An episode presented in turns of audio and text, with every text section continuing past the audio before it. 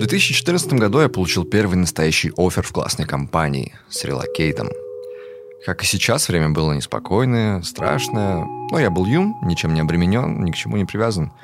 И даже не думал, что переезд это сложно. Никаких душевных терзаний, никаких метаний. Воспринял все как классное приключение, следующий закономерный этап своей жизни. Да. Понервничал, но переехал. Автобус, самолет, гостишка, пару дней походов с риэлтором в поисках квартиры, регистрация на месте и прочее. Я на месте, все удачно. Думал, нервы — это единственная помеха переезду. И когда хлопоты останутся позади, меня отпустит. Но за нервами приходит оно — одиночество. Вот я где-то в какой-то квартире, один. Мир сжался до ее размеров, а за дверью неизвестность. Я не мог уснуть. Мне хотелось собрать всех своих друзей и отпраздновать вместе переезд, порадоваться, а их нет. И я вроде не самый компанейский общительный, но вдруг мне стало резко не хватать абсолютно всех, кого я знал. Напишешь им об этом, а они, в смысле, скучаешь. Неделю назад виделись. У них-то все обычно, это я начинаю новую жизнь. Это я, оказывается, не вывожу перемены.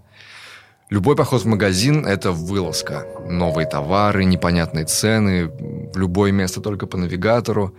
А я привык ходить по родному городу короткими тропами, да чуть не закрытыми глазами. День на пятый я вытащил себя в бар. Обычно избегаю лишнего общения, но тут мечтал, чтобы со мной кто-то заговорил. И никто не заговорил. Я подумал, то есть так теперь будет всегда? Меня вырезали и вставили куда-то не туда, а я тут надолго и ничего не поделать. Зачем это все? Может вернуться? А как? Или остаться и привыкать? Тоже как? Любая самая мелочевая проблема, буквально запнулся на улице об кочку, сразу нет, возвращаться. Сомнения, сомнения, сомнения. Они приходят и уходят волнами. Ты живешь неделю, успокаиваешься, а потом опять. Через полгода снова накатывает. Приступы тоски. Все не так. Все не то. Сегодня в выпуске мы будем говорить про это. Читать и обсуждать истории людей, кто собирается уехать и сомневается, и кто уехал, но теперь не может себя найти. Партнер этого выпуска – финтех-компания «Точка». Это место с потрясающей культурой и классными людьми. Там работают наши друзья, и мы знаем это не понаслышке. А в моменты перемен, когда ты оторван от всего привычного, новая работа становится большой опорой. Для меня это было так. Люди вокруг, коллеги, культура общения, поддержка и помощь – это то, что помогает оставаться в себе, когда вокруг все не так, все меняется и все уходит из-под ног. Точка дает именно это – точке есть все условия, чтобы вернуть себе чувство комфорта. Бонусы, ненапряжные процессы, гибкие графики, страховки, хорошая зарплата.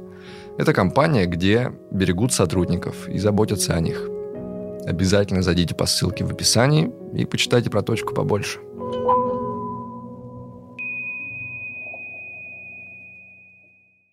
Евгений Кот, привет. Тебя можно назвать программистом? Ты уже не программист, наверное, да? Ты директор по развитию. Да. Не программируешь, ты развиваешь. Я развиваю и директирую. Угу. И еще почти психотерапевт. Почти. И Артем Малышев, редактор и главный идейный вдохновитель э, канала «Мы обречены». Ты заметь, я тебя впервые по фамилии назвал. Я заметил.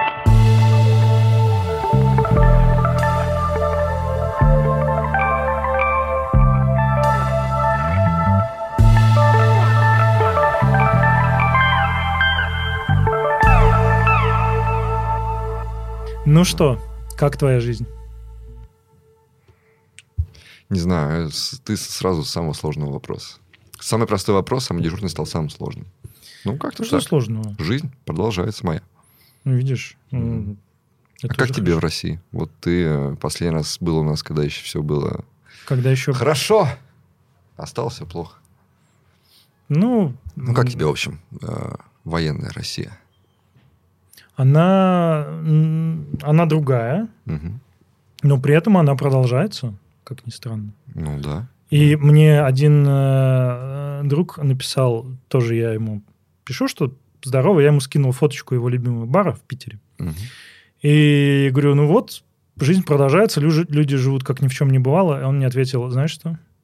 Что это самое страшное? Согласен. Ну, это не самое страшное, конечно, но это довольно стрёмно. Довольно страшно думать об этом неприятно. Странно, да?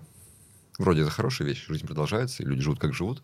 Почему думать об этом неприятно? Но люди всегда, как весы, устанавливаются в какой-то точке равновесия. Люди не могут жить в одном из экстремумов а, очень долго. Они всегда как-то устаканиваются. Тревожно для тебя было возвращаться даже в гости?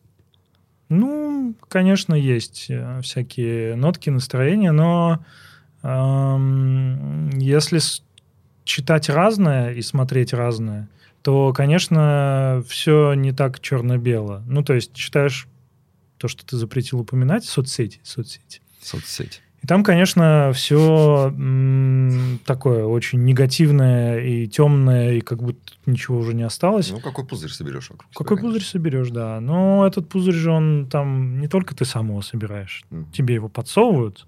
И чем он э, директивнее, чем он э, экстремистские, какой там прилагательное? Радикальнее, да. Радикальнее, да. Тем, тем он больше, знаешь, так, солидируется. Uh-huh.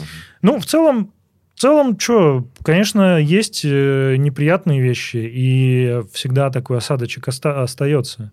Знаешь, как будто бы у тебя... Ты занозу себе посадил в ногу. Ты идешь вроде нормально, вот в каком-то положении еще, ну, можно. Угу. А потом как наступишь, так, так, и, так и сразу стреляет в ногу. Угу. Вот примерно здесь и так.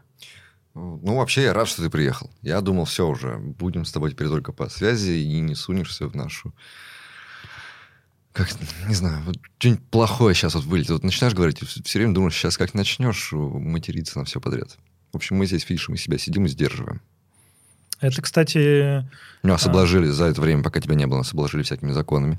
Да. Нельзя то, нельзя все, здесь не говори то, не говори все, не говори. За это штраф, за это 15 лет, все такое. Так что у нас теперь тут не поболтаешь особо. А я себе м- всегда, знаешь, полезно себе компас нарисовать, моральный компас, чтобы, mm-hmm. чтобы даже выписать на бумажке, чтобы не думать каждый раз при каждой ситуации, что ты можешь, что, что ты хочешь. Вот пирамиду ценностей себе нарисовать и их держаться. Вот я себе нарисовал. У меня на первом месте семья, mm-hmm. на втором я сам, на третьем мои моральные установки и вот вещи, с которыми я не могу смириться. На четвертом, наверное, уже друзья, ну и дальше, mm. дальше уже незнакомые мне люди и так далее. И поэтому, если, например, мне грозит какой-то срок за, за мои слова, ну, наверное, как более-менее публичная личность, ну, такая не самая публичная, я, наверное, постараюсь более аккуратно выбирать формулировки. Если, например, моя семья останется без меня, mm. да, то м- никому, наверное, от этого хорошо не будет. То есть это такое расставление приоритетов, что вот твоя семья, и ради семьи ты, получается, готов поступиться как предыдущими ступенями, в том числе с собой, и уж тем более моральными всякими этими, получается. Ты знаешь, вот ты сейчас сказал, и, ну, наверное, они могут меняться с течением. Uh-huh. То есть, если поднимается какой-то совсем жесткий. Если ситуация мне ставит... Ну, это, прикинь, какой выбор, если тебе нужно выбирать между семьей и своими моральными Очень э, стрёмно. посылками. Не хотелось Но бы. пока, пока компас или, не знаю, чаша весов, она вот угу. такая, пока такая. Можно назвать это эгоизмом, но что ж. А нас так неплохо поштормило за это время. Да. Сколько уже прошло? Четыре месяца ты у нас не был. Да. Ты же был прямо где-то в феврале, в середине, по-моему. Я, я прилетел ага. обратно в Прагу 23 февраля. Вау. Я Ух. проснулся с утра 24-го, ну, соответственно, ага. там м- водички попить. И читая новости, бужу жену, говорю, война. Я, наверное, запомню это надолго. Э, это почти все письма, почти во всех письмах есть это предложение. 24 утром я зашел в телефон посмотреть, что там происходит. И вот так. Пошел да. там говорить жене, да. пошел говорить детям, пошел говорить кому-то еще. Да, да. Вот, ну и за эти 4 месяца мы, конечно, нас эмоционально пошатало туда-сюда, туда-сюда. Ну и я прямо на себе испытал, как у тебя начинают прямо отгорать и отваливаться всякие, не знаю, какие там нервные, эмоциональные центры. Угу. Очень сильно переживаешь там первый. Я, например, не помню начало марта. Угу. Я вот первые две недели не помню толком, что где вообще делали, происходили. А, первый месяц, ну, прямо самый тяжелый был, конечно. Первый месяц эмоционально. А потом ты чувствуешь, что просто ну, все меньше и меньше и меньше вообще чувствуешь всего. Ну, И э, поэтому, как бы, когда говорят, что все теперь продолжается, как продолжается, и все живут, как живут, я думаю, на самом деле нет. Я думаю, на самом деле мы такие, знаешь, эти вот а- выгоревшие оболочки ходим просто. То есть это не полноценная эмоциональная жизнь продолжается, как будто бы. А у тебя просто все отвалилось, и ты такой ходишь телом. Надо вообще есть. н- наш мозг, он э, работает так, что он очень быстро привыкает ко всему. Ага. И это может быть все что угодно. Это может быть, э, не знаю, секс, э, вещества какие-то, еда, любые раздражители, боль. То есть есть пик, и после этого мозг очень запросто приспосабливается. Тебе нужна все более сильная доза, например, чтобы тебя шокировать. Мгм. И вот эта эмоциональная глухота, она в том числе из-за того, что ты, да, привыкаешь, ты в состоянии шока, Мгм. но при этом постепенно вот раздражитель, он уже перестает быть раздражителем. Как тебе э, в Чехии? Ну, как ты там себя ощущаешь?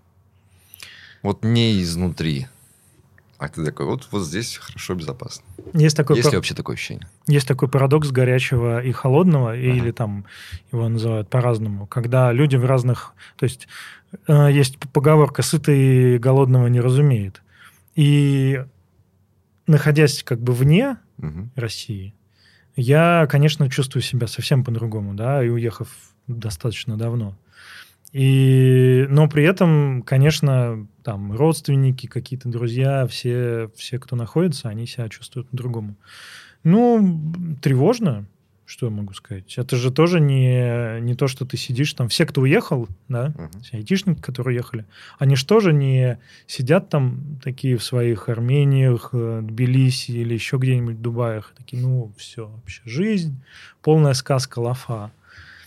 Все переживают, потому что уехали-то не просто так. Вот сегодня давай про это и разговаривать. Читать письма про людей, которые уезжают или остаются и задаются вот этим, мучаются этим вопросом. Что теперь делать? Уезжать и оставаться? Если уехал, как пережить то, что уехал? А если остался, как пережить то, что остался? Привет, ребята! После начала спецоперации, в кавычках, сразу же обновил резюме и начал искать работу за границей. После энного количества собесов получил офер с релокацией в шикарное место. Но есть нюанс. Моя мама пенсионер на диализе, переживший клиническую смерть, со сломанным плечевым суставом, который ей отказались оперировать, потому что она может умереть. В данный момент взять с собой я ее не могу, да и вряд ли она согласится ехать. Она и до этого была не сахар, но после моих новостей начала люто токсичить и пассивно-агрессивничать, навязывая мне чувство вины. У меня жена и двое детей, у которых появилась возможность получить европейское школьное образование. Привет выходу из баллонского процесса. Я такой шанс просрать не могу. У меня остался месяц в РФ, э, за который нужно решить кучу проблем, и я не вижу возможности выделить время на психотерапевта. То есть я останусь с чувством вины, при высокой вероятности маму больше никогда не увидеть. Плюс на все это накладывается огромный страх мобилизации. И расслабиться невозможно. Нужно успокаивать жену, не срываться на детей. Моральный выбор, он всегда сложный. Тут нет, нет ни ответа, ни совета. Моральный выбор сделан. Видишь, в чем дело? Моральный выбор сделан. Тогда проще. Ну, как проще? Ну, проще, чем когда он не сделан. Ну, как бы, знаешь, есть каскад проблем. Первая проблема – сделать моральный выбор. Мгм. Супер сложно. Никак, никак не посоветуешь. Ну, тут все равно Мгм. все будут себе копаться, слушать кучу контекстов, но моральный выбор сделан. Он уезжает. Мгм. Ну, потому что, видишь, вот как ты говорил, у тебя есть пирамида приоритетов. Ну, вот дать там детям э, европейское образование Да. оказалось Да. выше приоритетом. Да. С чувством вины что делать? Ну, Жить. п- прямо это же, ну, это кошмар. Ну, мама жизнь, мама ну, умирает, Ну, а жить ты уезжаешь. Жить с ним.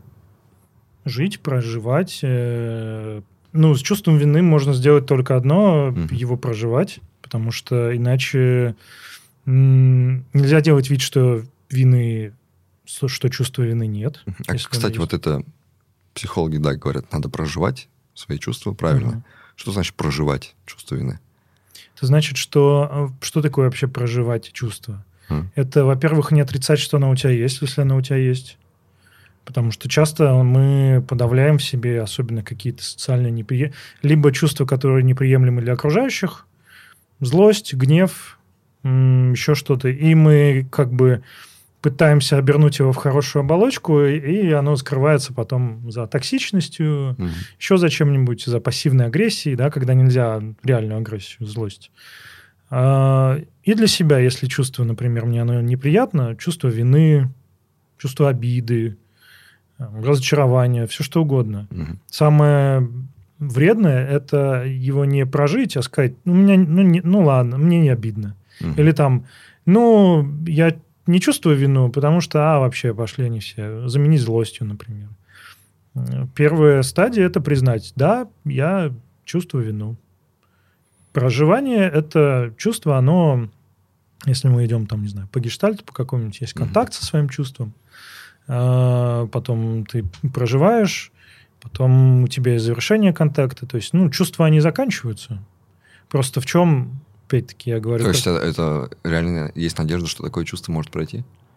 Да, но оно не пройдет... Ну, я не представляю, как оно может пройти. Ну, в зависимости от э, интенсивности и в целом всех других обстоятельств, ты просто mm. можешь научиться с ним экологично жить. Ты можешь не... Э, представь себе, что тебе хочется чихнуть. И, и вот, ну, нельзя чихнуть, не знаю, ты где-то в, в театре, в опере, ты так очень чуть-чуть, mm-hmm. знаешь, там, или, например, кашель, знаешь, вот все, все эти люди, которые покашливают, mm-hmm. и там, не знаю, какая-нибудь увертюра играет или что-нибудь такое, да выйди ты уже нормально покашляй, вот, uh-huh. чтобы нормально. Так вот, с чувствами то же самое. Если ты не можешь его прожить нормально, то оно будет доставаться недокашленным, и оно может очень долго так жить. То же самое с чувством вины. Ну, вот оно и есть. Угу. Ну, слушай, я не очень вообще представляю, как можно проживать чувство вины и не подавлять его, когда, например, ты, тебе еще месяц жить в России э, с мамой, с которой у вас ну, вот, гигантская проблема. Я считаю, это гигантская проблема. Маму не перевести, мама болеет, мама, возможно, умирает. Возможно. И тебе надо, и, с, ней общаться, даже... и тебе надо с ней общаться. Да. И она на тебя злится и высказывает тебя. Да. И, ну, вот это... Это давление. Токсичит, давит на тебя, это вызывает давление. тебе чувство вины, но она еще больше его в тебя вызывает. Да. И ты же будешь подавлять его ну, в разговоре, ты же не будешь там говорить. Ну, почему? Ты можешь... Э, Что сказать, да, мама, я чувствую... Да, мама, у меня есть чувство вины. Почему нет? я еду. Да, у меня есть чувство вины, но я, у меня есть приоритеты как, как у человека, который распоряжается своей судьбой, угу. судьбой своих детей, для которых, для которых есть приоритеты. То есть э, мы сложные очень существа. У нас есть, есть моральные наши установки, есть э, наши разумные действия, есть неразумные, есть наши чувства. И вот этот весь микс-коктейль, который намешан друг в друге и в нас, во всех, и эти нейронные связи, ты с ними живешь. Если ты принял решение, что тебе важны это решение, дети, угу. не знаю, уехать за границу, собственная безопасность, ты его принял. Да, мама это, это вина, это обидно, это грустно. Э, но если уж ты решил, то делай. Мне кажется, у меня это тоже было одно из самых сложных. Да? Ага. Ну, с родителями поговорить. Там... Ну, вот реально, особенно это их первая реакция на, на такую новость. Я уезжаю. Угу. Как бы они же не то чтобы сильно с тобой согласны вообще по поводу того, что надо уезжать. Ну, они, ну, у кого как. ну, я, да. Ну, я, видишь, наверное, здесь тоже. Не знаю, типа, из, согласна мама или нет, что уезжать надо, но если токсичит, пассивно-агрессивничает, расслабиться невозможно. Я расслабиться прочит... невозможно. Я прочитал книжку, называется «Сага об угре». Там рассказывается об истории угрей, как угу. весьма оказалось сложных рыб. И там три таких сюжетных как бы линий. Первая – это именно такая натуралистическая, как угри развиваются и как они реально живут, потому что казалось, что даже там до... Дежавю поймал. Да. Угу. Как, э, как угри развиваются в дикой природе. В общем, это оказалась очень сложная рыба. Mm. Вторая часть, вторая линия повествования – это э, философская мысль. Например, даже Аристотель писал об угрях.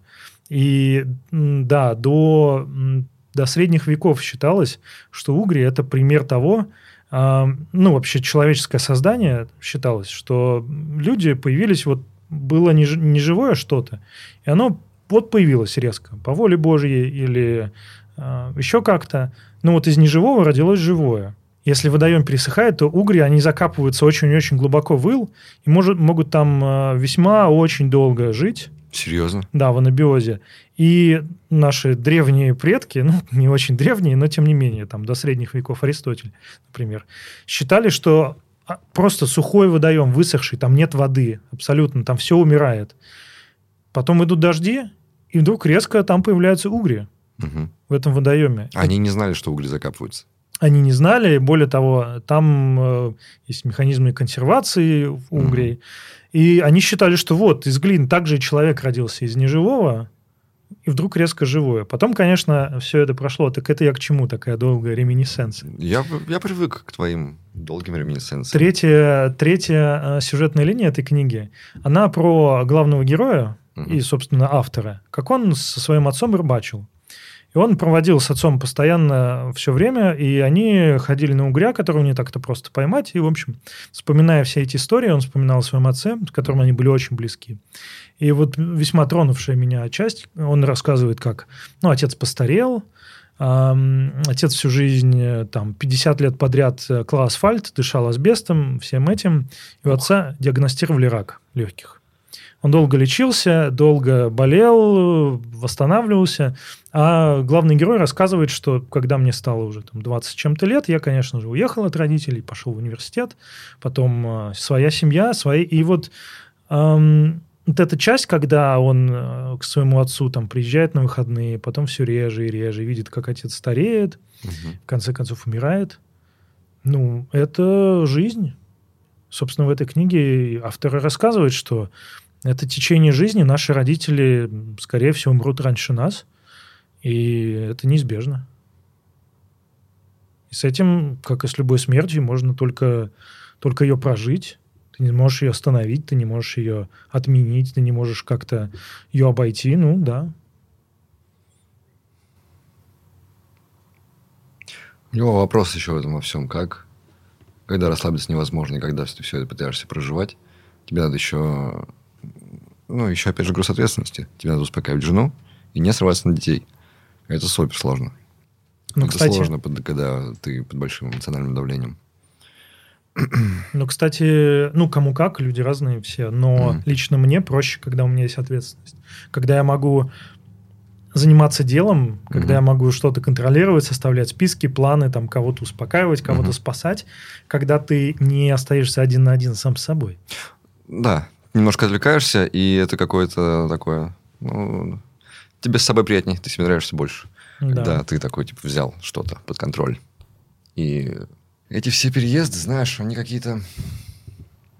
Ну, вот они реально несут в себе вот ощущение какой-то бесповоротности, необратимости.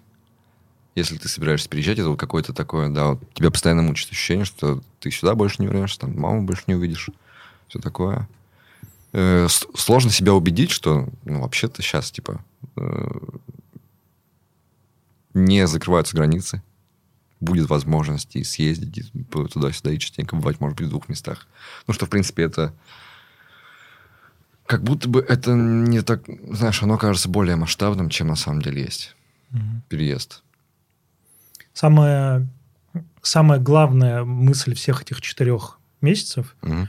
в том, что изменения уже произошли уже как раньше не будет. Угу. Чем раньше мы это примем, чем раньше мы с этим будем жить, тем счастливее мы будем в будущем.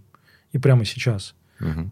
Но при этом, с другой стороны, признать, что изменения произошли, и вот мир не будет таким, как раньше, это не значит, что э, он будет плохим. Это не значит, что произошло все самое, что только могло произойти, никакой надежды на светлое будущее нет. Мир изменился, началась война, э, люди гибнут, э, происходят ужасные вещи. Что-то мы можем остановить, что-то мы должны остановить, а что-то мы не можем вообще остановить никак. И, э, но при этом, пока ты жив, у тебя впереди есть надежда.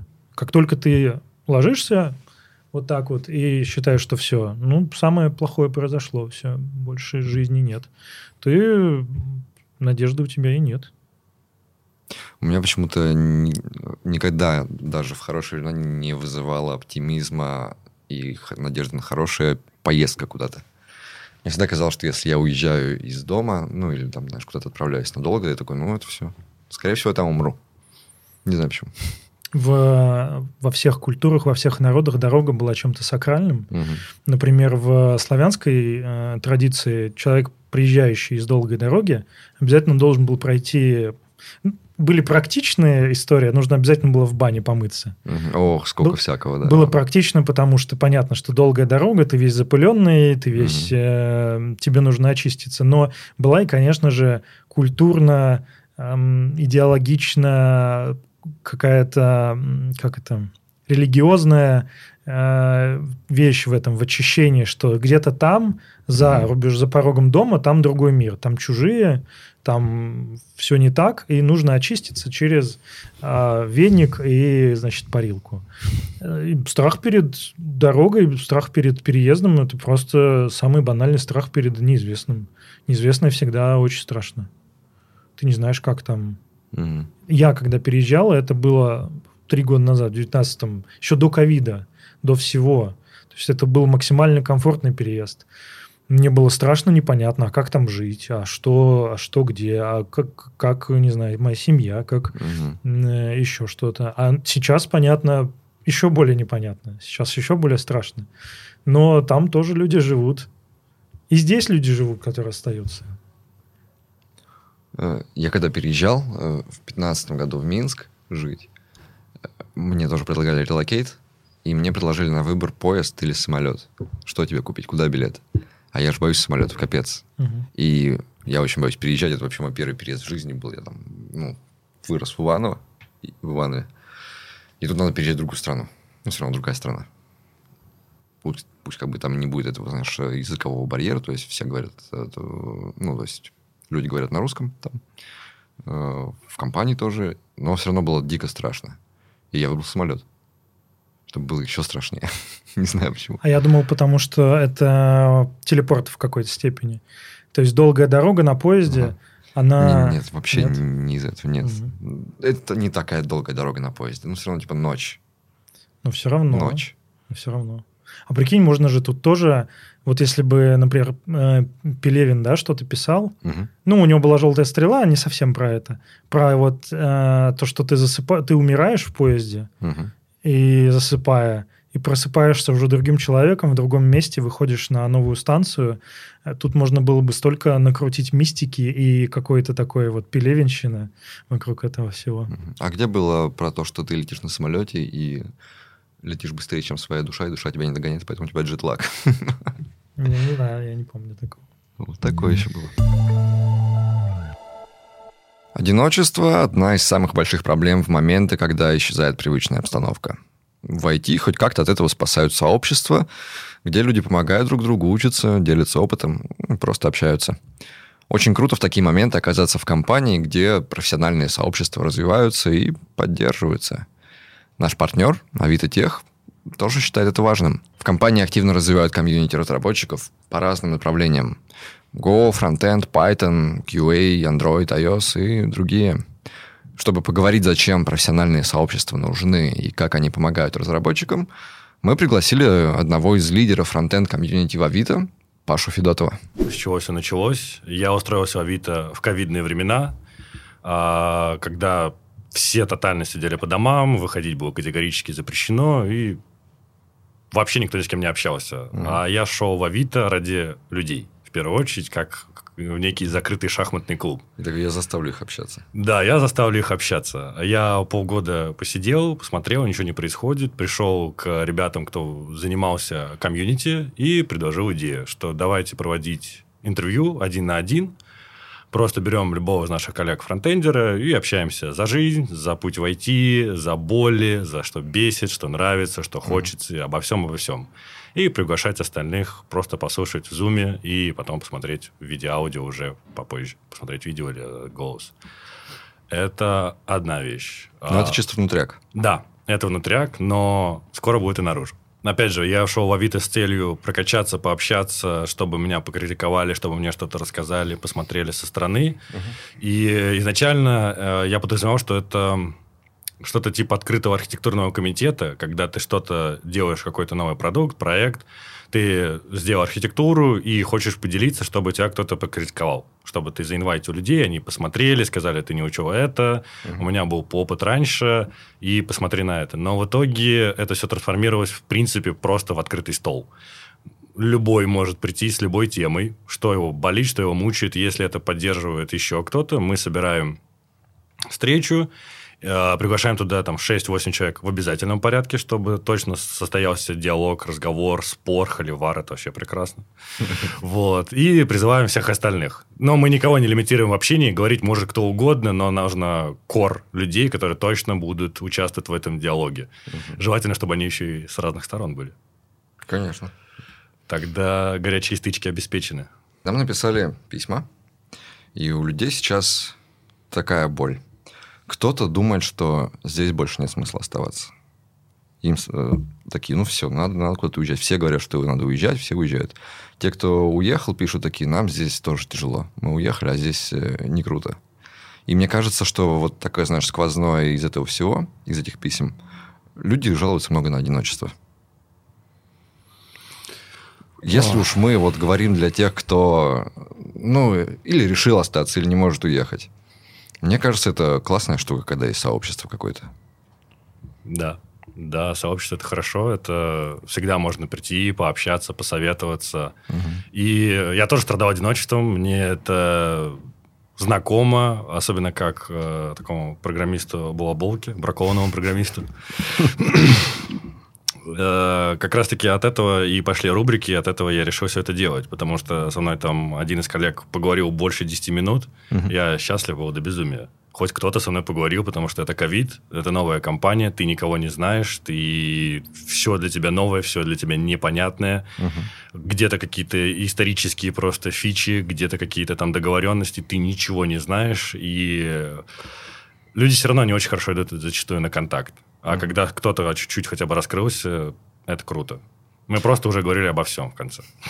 Заметил вообще, что э, вот такие потрясения, как там ковид, что-то еще, все, все прочее, пятое, десятое, оно как-то людей э, мотивирует больше участвовать в сообществе. Mm. Ну, мне кажется, раньше всех затащить на какой-нибудь, знаешь, внутренний этот э, круглый стол, такие, да дайте поработать, спокойно домой пойти. А тут сейчас как-то, знаешь... Это спорный вопрос. Не знаю, потому что Бирджес, по-моему, предстал сильнее до да. до, до ковида. Хотя я не знаю, я не суперэксперт, поэтому точно сказать не могу. Но в целом потребность у людей и фидбэки на то, что да, это прикольно, это классно послушать, с кем-то пообщаться, да, такое есть. Угу. И в целом в среднем приходит довольно много людей, много смотрят записи. Лично у нас это... Могу, могу сказать за свою статистику. Угу. Людям нравится, у нас средние там оценки, всегда проводим опросики, все положительное, все хотят еще.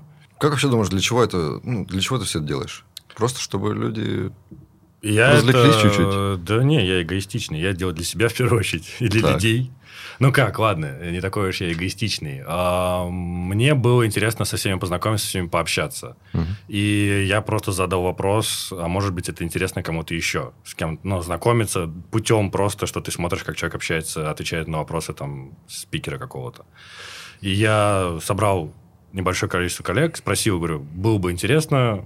Они все сказали, да, в целом крутая идея, давай попробуем. Мы запустили пилот. Uh-huh. Понятно, что на пилот я взял человека, с которым и так как бы спокойно могу легко пообщаться, но чтобы было проще, потому что для меня это тоже был первый опыт. И с тем, с кем как бы уже я знал точно, что диалог пойдет. Все взлетело, были положительные отзывы, и пошел-поехал. Вот мы уже там больше года этим занимаемся. Угу. Стараемся более-менее стабильно, там, хотя бы раз в две недели делать по выпуску внутри. И как это помогает людям? Что они говорят тебе, как они от этого себя чувствуют? Э, они хотя бы понимают, кто как, к какому пути пришел, кто как развивался. А, я часто спрашиваю, типа, как учился, где учился, на чем учился, там спрашиваю про любимые книги. Э, это один из способов, что поможет тебе в развитии, что ты можешь просто посмотреть, как проходил путь по обучению другой человек. Э, зачастую я там беру высоких грейдов ребят, и mm-hmm. типа такие они, ой, они такие серьезные, они такие крутые. Вот стесняются спросить напрямую, можно просто здесь прийти послушать. А, мы также находим боли общие, потому что я всегда задаю вопрос про боль. Типа, расскажи топ-5 болей в твоей работе, что тебя мучает, что тебе не нравится, что тебе неудобно. Угу. И, а это уже перетекает в тему для Cooler Talks. Если есть что-то, что там пять человек сказали про одну и ту же боль, возможно, это стоит собраться и обсудить и решить как-то коллегиально. Угу. Такой еще и заход. Да, обсуждать хорошо такое. Да, да, Надо. да, да. И всегда спрашиваю про то, а что хотел бы изменить. Угу. Да. Это уже непростое. Это уже не про просто выговориться. Кому как. Угу. Некоторым очень легко заходит этот вопрос. Ну, а как думаешь, помогает там вот это, это ну, одиночество, например, в компании, или вообще для социализации? Что социализация дает внутри компании, когда люди э, теснее связаны? Социализация, но всегда приятнее работать в команде, которую ты знаешь, нежели просто с какими-то никнеймами в Slack, которым ты просто пишешь пару сообщений когда ты знаешь, с кем работаешь, кто над чем работает, это просто создает комфорт. Вы становитесь ближе. Это как химия команды, если делать аналогию со спортом. Угу. А знаешь, есть такая тема, что если все в компании будут прям друзья-друзья, то им сложнее будет, там, не знаю, требовать что-то друг от друга, критиковать друг друга. Но так никто не нарушает пороги субординации. Просто проще пойти, например, да. завести разговор с кем-то. Да, проще пойти, завести с кем-то разговор. А зачастую ты просто знаешь, кому пойти. А это да, это тоже важно. Могу только лишний раз подчеркивать, что для меня двигать комьюнити, в принципе, была изначально цель. Я просто пришел, э, комьюнити немножко э, изменялось, там уходили какие-то люди, кто-то оставался, там не было каких-то активностей, а я пришел, чтобы именно общаться, чтобы mm-hmm. именно обмениваться опытом, чтобы похоливарить, чтобы что-то пообсуждать, чтобы черпать опыт других людей. Поэтому я и пошел двигать все это дело. Следующее письмо. Давай. Мне 27 лет. Вот уже 4 года, как я Java-разработчик. Я очень устал. Начал свою карьеру я с учебного центра в одной очень крупной аутсорс-компании родом из Беларуси. Есть подозрение. И в 2018 году они взяли меня на позицию джуна с зарплатой в баснословные для Саратова 43 тысячи рублей. Я был безмерно счастлив, был супер мотивирован работать и учиться. Но через год все стало становиться хуже. Проект был готов к выкату первого релиза. Началась стадия, когда уже больше нет новых фич, вечный фикс багов и саппорт. Тогда мне стало переставать нравиться то, что я делаю. Пришел, пришел к менеджеру, попросил другой проект, но мне сказали, что сейчас ничего нет, и вообще я нужен на старом. Через полгода мне стала ненавистна моя работа. Перестали нравиться технологии, с которыми работаю. Слышал, что в Java мире сейчас все используют Spring Boot и микросервисы, а я пишу на e-commerce платформе под названием Hybris – чтобы вы понимали, я временами забывал, что я вообще являюсь джавистом. Было так, что я пару месяцев правил только XML и не видел реального кода. И тут я случайно попал на собеседование в один не самый крупный российский банк. Мне понравились их проекты. Там были интересные мне технологии. Микросервисы, Spring Boot, Kafka, Docker, Mongo. Все как я хотел. Через пару недель мне пришел офер, и я благополучно ушел. Там было очень интересно первые полгода. Много тасок, где реально нужно писать Java код. За эти полгода я написал кода больше, чем за два года на галере. Но потом мне стало скучно. Все задачи стали похожими друг на друга. И я опять стал с трудом заставлять себя работать. Повторялось все то же самое, что было на прошлой работе. В этот момент на меня выходит рекрутер одной международной галеры среднего масштаба. Я подумал, почему бы не пройти собес? Немного подготовился, зарядил 140 тысяч рублей и успешно прошел. Правда, дали грейд джуна, но мне было как-то пох, потому что платят то, что я хочу. Отличный подход. В общем, сейчас у меня повторился все тот же сценарий, но с утроенными негативными последствиями – мне перестала нравиться и эта работа, да и, кажется, IT в целом. Я не хочу ничего учить, и мне даже сложно готовиться к собесу, чтобы уйти. Потом случилось 24 февраля. Моя компания рел релокнула меня в Сербию в марте, где я нахожусь по сей день. Чувствую, что очень сильно устал отойти. На работе задачи, которые я вообще не хочу делать. Частенько бывает, что за весь день так и не могу заставить себя сесть за работу – Пытался сменить проект, но мне опять не дали. Хочется просто отдохнуть и ничего не делать. найти лайтовый проект, где не будет быстрых темпов разработки, и задачи будут связаны с написанием кода. Также заебало говорить на английском. На учебу совершенно нет сил, поэтому хочу проект с коммуникацией на русском языке. Знаю, что такие проекты есть в одном из крупных российских банков. Там работают знакомые и платят там довольно хорошо. Но нужно возвращаться в Россию. Многие говорят, что я сумасшедший, когда говорю о возвращении, что все банки скоро развалятся, и вообще российскому IT пиздец. В тот же момент чувствую, что сам близок или уже нахожусь в депрессии, и в России мне будет легче это пережить. Да и кажется, что вообще не стоило ехать в эмиграцию при таком упадке сил, как у меня. Слишком это сложно. Но также я опасаюсь, что, возможно, в России правда все сильно ухудшится в плане работы и жизни. Что, может, мне стоит пересмотреть свои приоритеты и остаться в Сербии. Но все-таки я склоняюсь к переезду в Россию. Что подскажете? Стоит слушать тех, кто говорит, что на родине будет все очень херово. Или не бояться и ехать расхочется. Я думаю, Мы... как бы грустно об этом не было говорить, ну, знаешь, я с, с какой-то радостью и надеждой смотрю на уезжающих людей. Ну, типа, люди уезжают, многие решаются. Угу. Возможно, это окажет какое-то влияние на то, что мне не нравится. Но думаю, многие, кто уехал сейчас, такие, блин, в сомнениях, в трудностях. Да. Думают о возвращении. И как-то радостно наши все эти министры. Возвращаются айтишнички-то. Кто-то вернется, кто-то останется, кто-то кто придет войти, кто-то уйдет. То есть mm-hmm. это нужно смотреть на тренды. Но как мне кажется, что верхушка айсберга подсрезалась.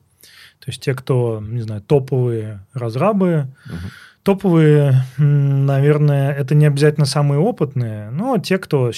Чтобы быть топовым разработчиком, нужно себя, по крайней мере, ставить как топовый разработчик. Угу. Мне очень нравится в одной соцсети, э, которую все знают. Там э, это действительно правда. Если ты себя ведешь как топовый разработчик, угу то ты тот, топовый разработчик. Даже несмотря на то, что в реальности, если открыть твой послужной список, то... Если ты заметил, я просил тебя не... Я не запрещал тебе говорить слово «твиттер». Я говорю, давай, пожалуйста, уже задолбало его обсуждать, этот твиттер. А я не его обсуждаю. Я обсуждаю, обсуждаю феномен. Ну, конечно. Так ну, вот, конечно. айсберг э, подсрезался. Конечно, люди уехали. Mm-hmm. Ну, уехали в том числе те, кому кого ничего особо-то и не держало. Mm-hmm. Те, кого что-то держало, оно, они и остались. Ну, давай, пока да. отбросим психологические темы. Давай. Сейчас до них доберемся. Давай. Вот пока вот этот первый совет. Стоит ли... На что надеяться, в общем, людям в России, которые думают, они вернутся ли? А чего им опасаться? Ну, типа он говорит, вот правда там все будет так плохо зайти? Я не знаю. А ты знаешь? Я не знаю, но ты же этот директор по, по развитию. Ну, есть, есть риски, есть объективные риски. Тебя он, между прочим, кидает нам тайм-коды на твой подкаст, где ты к нам приходил. И говорил, смотрите, Жень, ты все правильно предсказал. Ну, так что ты теперь аналитик ты приходишь в 10 подкастов, говоришь 10 разных вещей, и после этого хоть в одном ты угадываешь, тебе потом говорят, что видишь какой-то хороший. Ну, долгосрочный тренд какой? Я действительно говорил, а все зависит от того, как э, деньги будут перераспределяться. Потому что раньше были большие и дешевые mm-hmm. деньги, а, доллары, которые, ну, доллары, евро, которые приходили от больших западных компаний. Сейчас их нет. Mm-hmm. Это первый минус.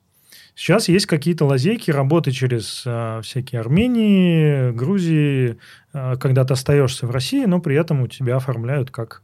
Или ты сам оформляешься. Это вторая. Ее тоже могут прикрыть. И mm-hmm. не, это не выглядит как схема на, на века. Выглядит как, скорее всего, это что-нибудь там. Хрупкий костылек. Достаточно хрупкий. А, третье – это деньги, которые вращаются внутри страны. Угу и который становится, ну, не больше, скажем так, потому что понятно, что большая часть перераспределяется... Не на то, на что бы нам хотелось. Да. Поэтому, как мое предсказание, какие-то топовые, вот прямо топовые люди, которые mm. очень нужны, да, там будут большие деньги, потому что компании будут готовы платить э, любые деньги для того, чтобы инфраструктура как-то жила. Это первое. Второе, средний уровень какой-то, да, вот соль земли, угу. разработчики, я так думаю, что будет снижаться зарплата, если закроют все пути прихода внешних денег, то логично, что внутри будет снижаться. У джунов будет все еще хуже, к сожалению. У джунов уже все хуже.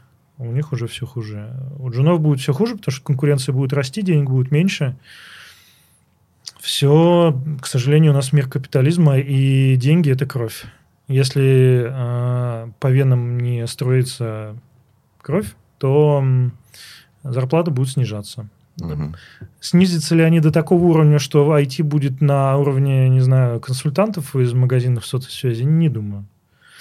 А будет ли это сверхдоходы, как были вот это, знаешь, как перед грозой самая жаркая погода, угу. а, когда люди там получали десятки тысяч долларов и могли жить как короли, очень сомнительно. Если оставят вот эту лазейку с оформлением, что ты живешь, получаешь деньги на карту какой-то третьей страны, может быть, э, еще будут какие-то. Угу. Но денег будет меньше.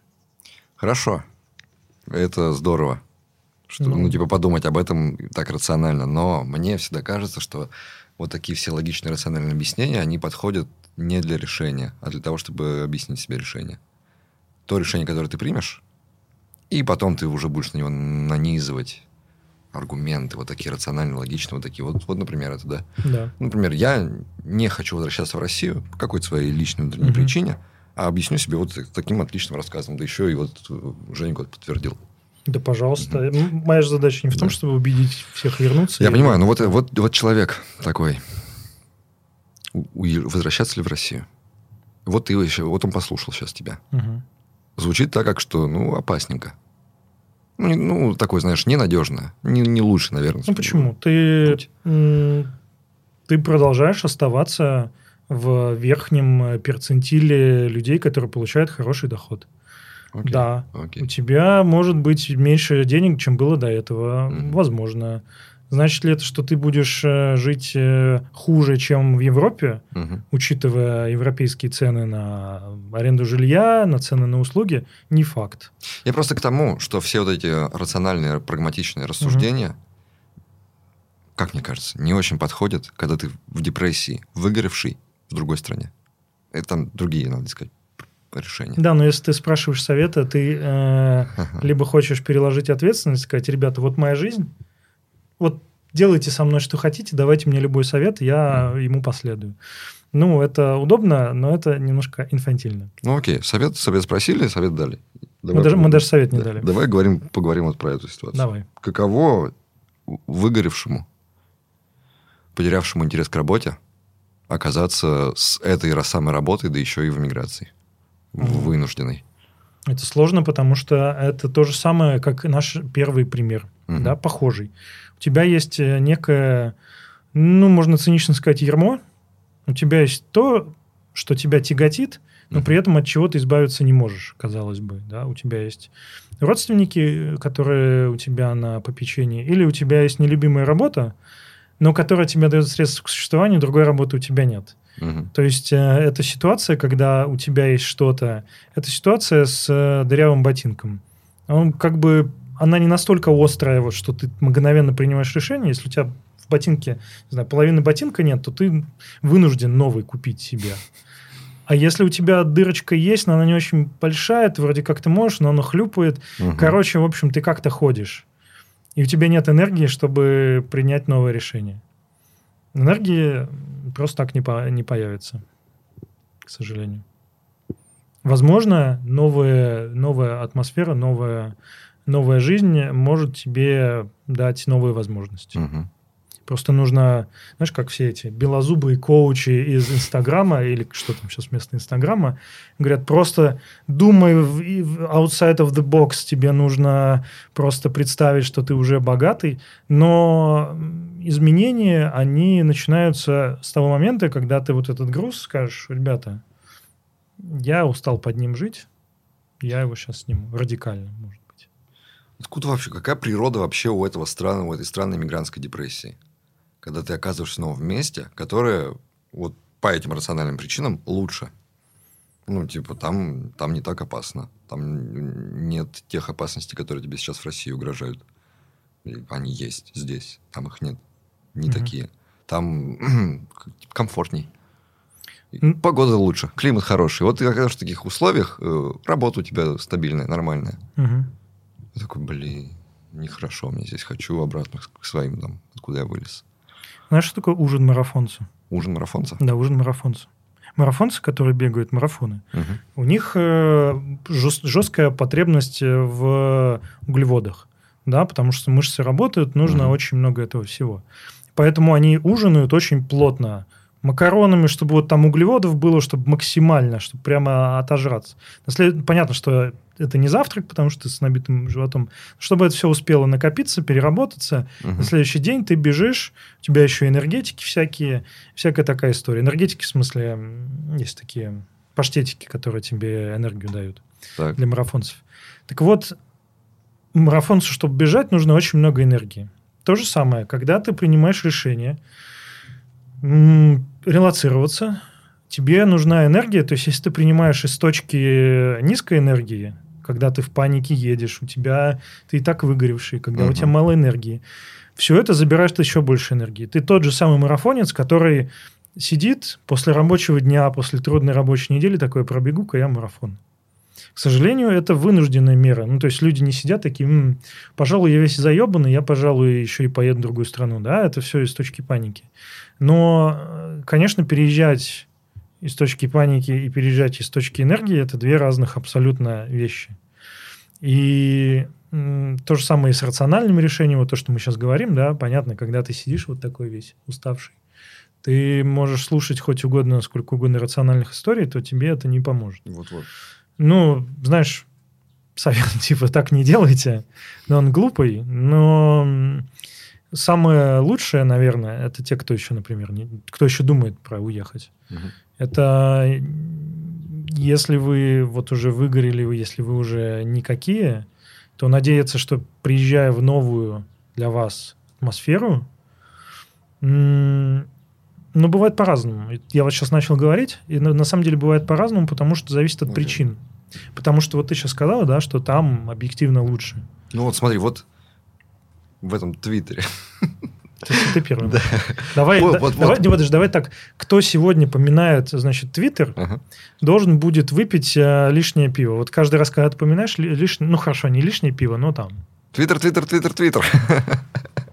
В общем, э, вот э, айтишники, на которых там да. я много подписан, вот они постят эти фоточки из Грузии, например. Да. В Тбилиси чудесно, отличный вид, там, ну, ну прямо очень красиво, они ходят в этот бар с лучшим видом в Тбилиси, и такой, какое чудесное место, там так тепло, там так красиво, горы, я очень люблю горы. И вот эти люди живут в таком красивом месте, где им не так тревожно, как мне здесь, и грустят. Легко. И Просто... грустят. Я такой, ну почему? Ну это, же, ну это же должно быть наоборот. Ты такой здесь, ты устал работать, тебе грустно, здесь дождь и грязь, и ты приезжаешь не знаю, в Европу. Ну, Сербия что равно Европа, да? Я не был в Сербии, я не знаю, как там. Ну, Сербия, Но да. я, вот, я сразу представляю себе какую-то красивую солнечную картинку в любом случае. Думаю о Сербии, думаю о Грузии, думаю о, любых этих европейских угу. странах. Представляю себе красивую солнечную картинку, место, где хорошо. Какого хера там грустно-то становится? А ты можешь... Э, есть э, упражнение, самое банальное вообще, э, даже стыдно про него упоминать. Ты просто пишешь себе карточки, важные для меня вещи в жизни. Так. Это может быть любая, любая вещь. Просто представь себе, что ты, ты перелетаешь на другую планету угу. и можешь с собой что-то взять. Да, это не обязательно вещественное, это могут быть там и друзья, и отношения, не знаю, свобода или еще что-нибудь. А ты пишешь эти карточки и просто их расставляешь там в каком-то приоритете. Что для тебя важнее, угу. что можно... То есть у тебя есть какой-то лимит, лимит, который в виртуальный рюкзак влезет. Э, что-то не влезет, поэтому ты ранжируешь. И если оказывается так, что переезжая в другую страну, все вот эти карточки, которые тебе были важны, они в рюкзак не влезли, угу. потому что ну, ты не можешь друзей всех запихнуть себе, или там ты не можешь... Э, вот все, знаешь, в нашей любимой соцсети, говорят, вот, там жалуются на отсутствие сервиса или еще чего-нибудь. Фу-фу-фу, да подумаешь, ну, там курьеры не приезжают тогда, когда надо. Люди, это же не тоска по курьерам, тоска по твоей прошлой жизни, твоим удобствам, твоему расписанию, угу. твоему распорядку. Я, например, очень э, грустил там по своему стулу, да, Хотя, ну, можно было бы купить такой же, но он не будет такой же, там, так сказать, не в тех местах э, продавлено. Это можно, конечно, тут здорово так настолько хорошо себя знать, чтобы написать эти карточки и угадать точно. У меня, знаешь, как было? Я, переезж... я не самый общительный человек. И да. Говоря полчаса подряд. Говоря полчаса подряд. И друзья не выдерживают мой стиль общения. Ну, вот меня постоянно отваливаются друзья, потому что я перестаю им звонить, писать, они постоянно это обижаются. В общем, я так потерял уже кучу друзей. Просто потому что я про них забыл, они про меня забыли. И мне норм. Я торчу один все время дома и редко с кем-то вижусь. Вот я переезжаю жить в Минск. И живу так же. Со мной моя жена, с которой и так, в принципе, я только с ней общаюсь. Мы вместе приезжаем. И ты знаешь, как я по ним затасковал? Я с ними сто лет не общался. Вот я сижу там в Минске и прямо капец по друзьям по старым тоскую. Да. А что я им дома-то не звонил? Дома, получается, мне были не важны, а как только оказался в новом месте, они вдруг мне стали важны. Какого хера?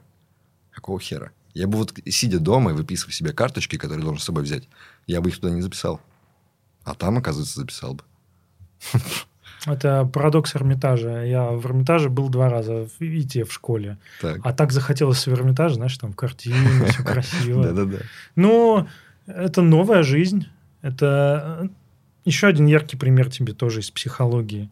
Когда, помнишь, ты заканчиваешь универ, или там 11 класс. Ну, в общем, когда есть какая-то некая общность людей, которые долго были вместе. И все таки звонить будем, каждый день встречаться. Мы друганы. Я помню, после универа мы там пытались каждую неделю встречаться, а потом все реже да. и реже. И реже. Это же не столько тоска по друзьям или что-то такое, а это желание жизнь свою не менять. Мы продолжаем, давайте как в универе, мы продолжаем угу. тусить, было весело, было хорошо. Это переживание фазы, переживание утраты. Ну, ты теряешь свою старую жизнь ты в какой-то степени немного умираешь. Твой старый Артем, который э, ну, жил, друзья были где-то рядом, потенциально угу. были. Все, его больше нет, он переехал в Минск, и у него новая так, жизнь. Именно так но и было. У меня были друзья в моем стиле дружбы с ними. То есть я дружу с ними у себя в голове как бы. Я знаю, что они здесь. И мне кажется в голове, что я дружу. Я еще не знаю, что они все уже на меня обиделись, уже не дружат со мной. Я этого не знаю, потому что я с ними не общаюсь. А когда я приехал, я понял, что, ой, кажется, у нас нет возможности пообщаться. То есть я не могу в любой момент им позвонить, написать и пойти с ними погулять. Хотя я бы и так этого не стал делать. Я Но тут... осознание, что типа это уже все необратимо, это было грустно. Я тут слышал, до этого не слышал э, американскую идиому рейнчек.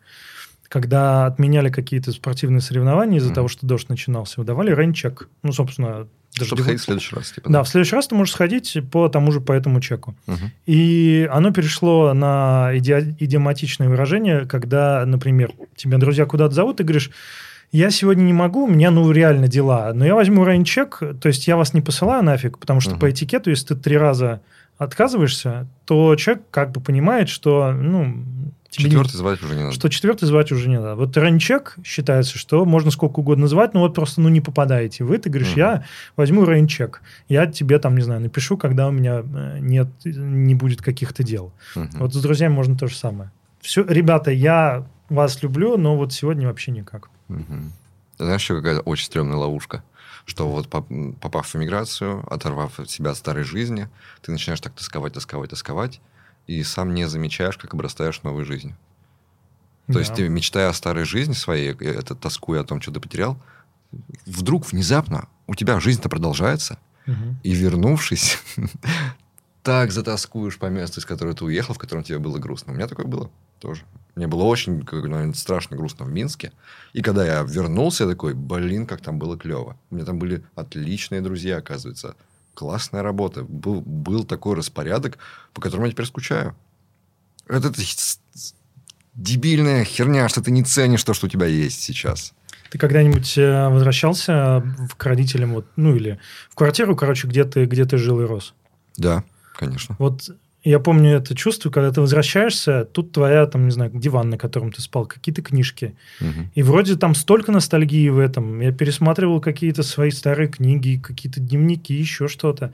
Вроде, вроде в этом огромное количество ностальгии, но ты, но ты уже а, ну, не тот, ну, ты не будешь возвращаться назад, ты, все изменилось. И ты угу. это проще принимаешь, потому что ну, ты вырос когда ты, конечно, в более сознательном возрасте, когда, не когда ты мигрируешь из школьника, не знаю, в студента или там из студента ты уезжаешь на работу. А, в сознательном возрасте мы меняемся не так стремительно, но все равно. Я помню, когда вернулся в квартиру, в которой я, получается, не был там два года, угу. все вроде, ну, не так давно уехал. И все вроде знакомо, и все вроде как и было, но все равно какое-то странное чувство, как будто здесь жил кто-то другой.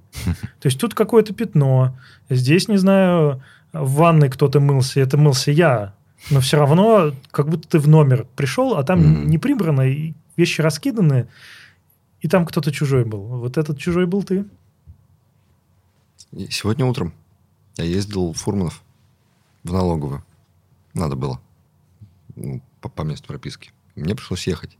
И я пошел от налоговой на автобусную остановку, чтобы ехать в Иваново. И попал в район, в котором я последний раз был в 19 лет. И как там? Это я шел и впитывал интересные впечатления.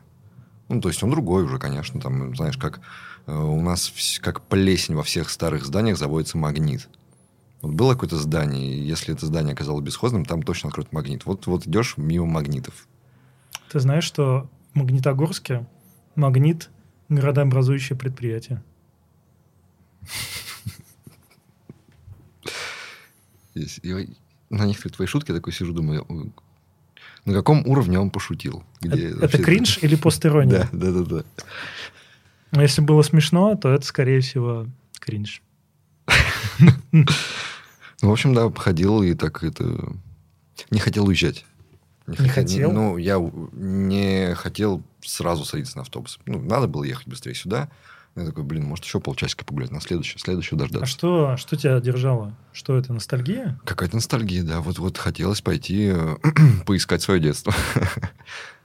Прикинь, знаешь... Посмотреть на него. Ты закапывал какие-нибудь, знаешь, э, сокровища свои? Капсулы времени? Нет. Ну, я закапывал. Я помню, у нас были, ну, кэпсы, помнишь, mm-hmm. такие фишки, да. которые надо было. И к кэпсам прилагались э, биты. То есть угу. такие более тяжелые штуки. И биты были очень раритет. Я помню, в пакетик парочку что-то закопал там что-то. Ну, не, не закопал, там веточками заложил. Угу. Прикинь, Наверное, откопать сейчас. Откопать сейчас. Но... Да тут прям такой ностальгии. Это как... Э, Сшибет. Это как свой труп откопать. Кринж. Ну ладно, ладно. А, да мы меняемся, что делать-то? И самое, знаешь, э, почему самое, что самое неправильное? Mm. Память у нас так работает, что мы помним-то хорошее. Плохое оно, либо если оно очень плохое, мы, конечно, оно оставляет травмы, но вообще мы помним хорошее. А, и, кстати, например, феномен музыки, почему музыка так так тяжело найти людей, в которых музыка твоя вся попадает, например. Ставишь плейлист, человек, например, лайки ставит, угу ну, найти человека, который поставит лайки всем твоим песням. Потому что музыка это вообще часто не про музыку, а про воспоминания. Про нейронные связи, которые эта музыка... И у одних людей одни и те же треки вызывают совсем... Естественно. Например, у меня с женой, она говорит, Depeche... Она очень любит Depeche Mode. Угу. А мне, мне кажется, что Depeche Mode это очень депрессивная история. Я прямо вот слушаю треки, но это, это очень депрессия вгоняет. Он говорит, нет, вообще нет. Угу. Я говорю, ну как же, ну вот, ну вот тут прямо ты слушаешь и Enjoy the Silence, ну она, ну она такая. А нет? А потому что у нас разные, разные с этим связаны. Говорят, Кафка, когда писал свои книги, хохотал. Хохотал? Соседи жаловались на то, что он просто хохочет невероятно. Им казалось, что он пишет очень смешные вещи. Да. Ну, тем не менее, в общем, а и поэтому ностальгия, в том числе ностальгия по этим сервисам московским или еще чем-нибудь, она же не о том, что вот как там было в Москве хорошо, угу. а ностальгия, я старый, я, в смысле, старый я думает о том, как хорошо было бы. И пока вот тот еще остается в тебе, угу. Вот знаешь, у меня нет такого опыта миграции в другую культуру и в другой язык. В Минске было очень легко привыкать к людям. А вот ты уезжал в Чехию. Там, угу. наверное, совсем по-другому. Да. И когда люди говорят про сложность вот миграции куда-то в Европу, я, конечно, не могу этого точно понять. Мне кажется, там это все жестче. Ну, ты переживал трудность, что прямо первое время было капец трудно. Да, и хотелось да, обратно. Да. Хотелось? Я, я переезжал из точки силы.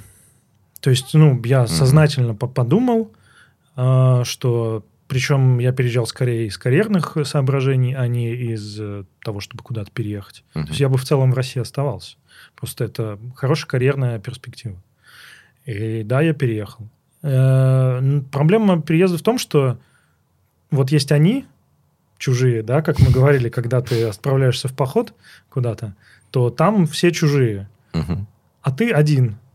Вот вокруг тебя есть, э, не знаю, семья. Обычно ты не переезжаешь с толпой друзей. Мгм. Ты приезжаешь один, ну, там, с женой, с мужем, с детьми, и, и все.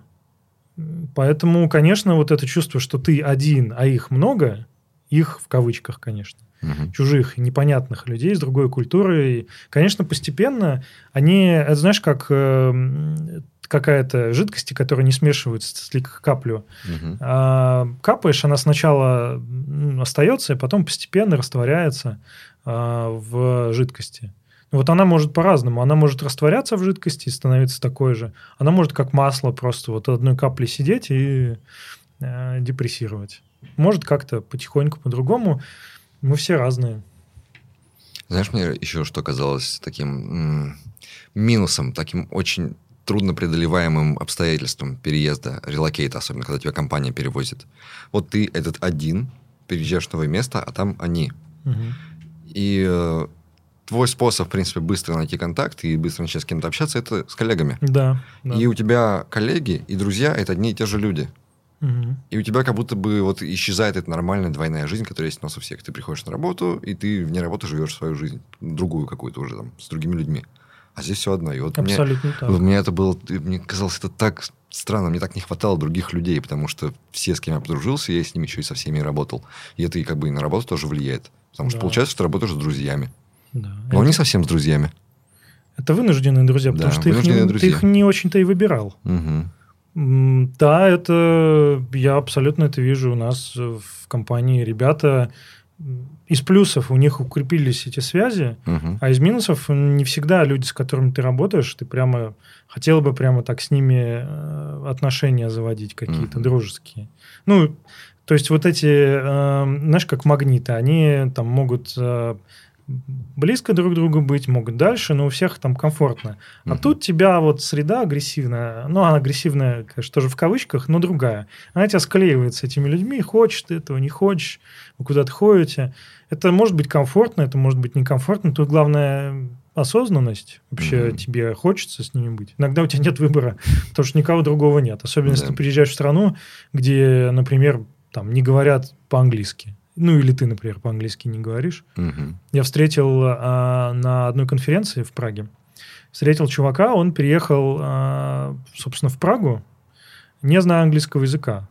Ну, потому что он работает в русскоязычной компании, он говорит по-русски, и, ну, и прикинь, это какой барьер, да? Это вообще Ну, сложно. Конечно, русскоязычного, а, русскоговорящего населения, русско, русскоговорящие – это разные вещи, Мгм. русскоязычные, русскоговорящие. Диаспора, она достаточно большая, и ты можешь найти себе компанию, но все равно это сложнее, у тебя меньше выбора. Да, это все сложно. Мне стало намного круче и легче э, жить, когда я нашел друзей вне работы. Поэтому, мне кажется, нормальный способ, ну, типа... Если мы решили, что сове- советуем сейчас тем, э, кто решил все-таки не возвращаться, а оставаться э, выгоревшим, скучающим, Мгм. тоскующим, мне повезло, что ну, меня жена вытащила. Она общительная, она очень быстро заводит новые знакомства. Она меня в- потащила там в секцию по скалолазанию и познакомилась там со всеми. И я тоже такой, ну ладно, раз моя жена с ней общается. За локоть тебя приводят. Меня, да, как, это как Артем, она- как мама, знакомьтесь. да, вот это Артем, с ним знакомьтесь, пожалуйста, дружите с ним тоже. Мальчики, пожмите руки. Да, так и было. И вот я так подружился, и это прямо все, все поменяло. Жизнь Да. стала намного лучше, когда появились... Когда появилась эта нормальная двойная жизнь, не только на работе. С людьми не только на работе. Знаешь, какой есть большой плюс от переезда? М. мы часто э, не только от переезда, а от любого большого потрясения, да, даже вот из э, нынешней ситуации можно э, од- один плюс такой сомнительный, но тем не менее. Мы часто растем, едем как вагонетка по, по рельсам. То есть какие-то рельсы, которые сделали не мы, они формируются окружением. Не знаю, родители послали в универ, ты не очень хотел, но тебе было и в целом пофиг, куда идти. Угу. Лишь бы не в армию. Потом э, ты познакомился с какими-то людьми, ты познакомился просто потому, что вы рядом сосуществовали. Университет, школа. Эм, Потом тебя зашвырнуло на какую-то работу, потом постепенно еще какую-то. И вот эти рельсы, они могут простираться от э, твоего рождения до твоей могилы. И ты можешь даже и не проснуться в целом, да, если Мгм. эти рельсы относительно удачно складываются. Когда нет вот этой непереносимости, что происходит что-то не то. Переезд а, или большие потрясения, они хороши в, кав- в очень больших кавычках, но они очень хороши тем, что они тебя с этих рельс скидывают, и, может быть, впервые в жизни ты начинаешь думать, а где я вообще нахожусь? Да. А я там, где я хочу, или я там, куда меня зашвырнуло вот это Мгм. проща а, родильной жизни, и после этого я куда-то просто по инерции лечу. Мгм. Насколько вообще вот э- эти решения, э, когда ты выгоревший и оказавшийся в другом месте, еще и не из точки силы, где ты в панике из плохого места уехал и лучше не стало, насколько вообще здесь возможно принимать решения? Ну, типа, здесь же такое ощущение, что любое э, решение будет чем-то испорчено, чем-то испачкано, как, какими-то вот мешающими факторами. И, скорее всего, ты сделаешь, ну, типа, огромная вероятность, что ты ошибешься. Решение будет ошибочное. Как ты покупаешь э, технику? Наушники тебе надо купить. Как ты покупаешь? Мне надо купить наушники. Да. А. Очень нерешительно. я прихожу, доп- допустим, не наушники, я так покупал папе часы в подарок. Мгм. Я при- не ничего не знаю про часы. Я прихожу в магазин и вижу кучу часов. И я говорю, твою мать, чем они вообще отличаются? Ш- Как мне разобраться, какие часы мне нужны? Я там, ну, не знаю, спрашиваю консультанта, скажи, расскажи мне что-нибудь про часы. Человек, который ничего не знает, но хочет их купить.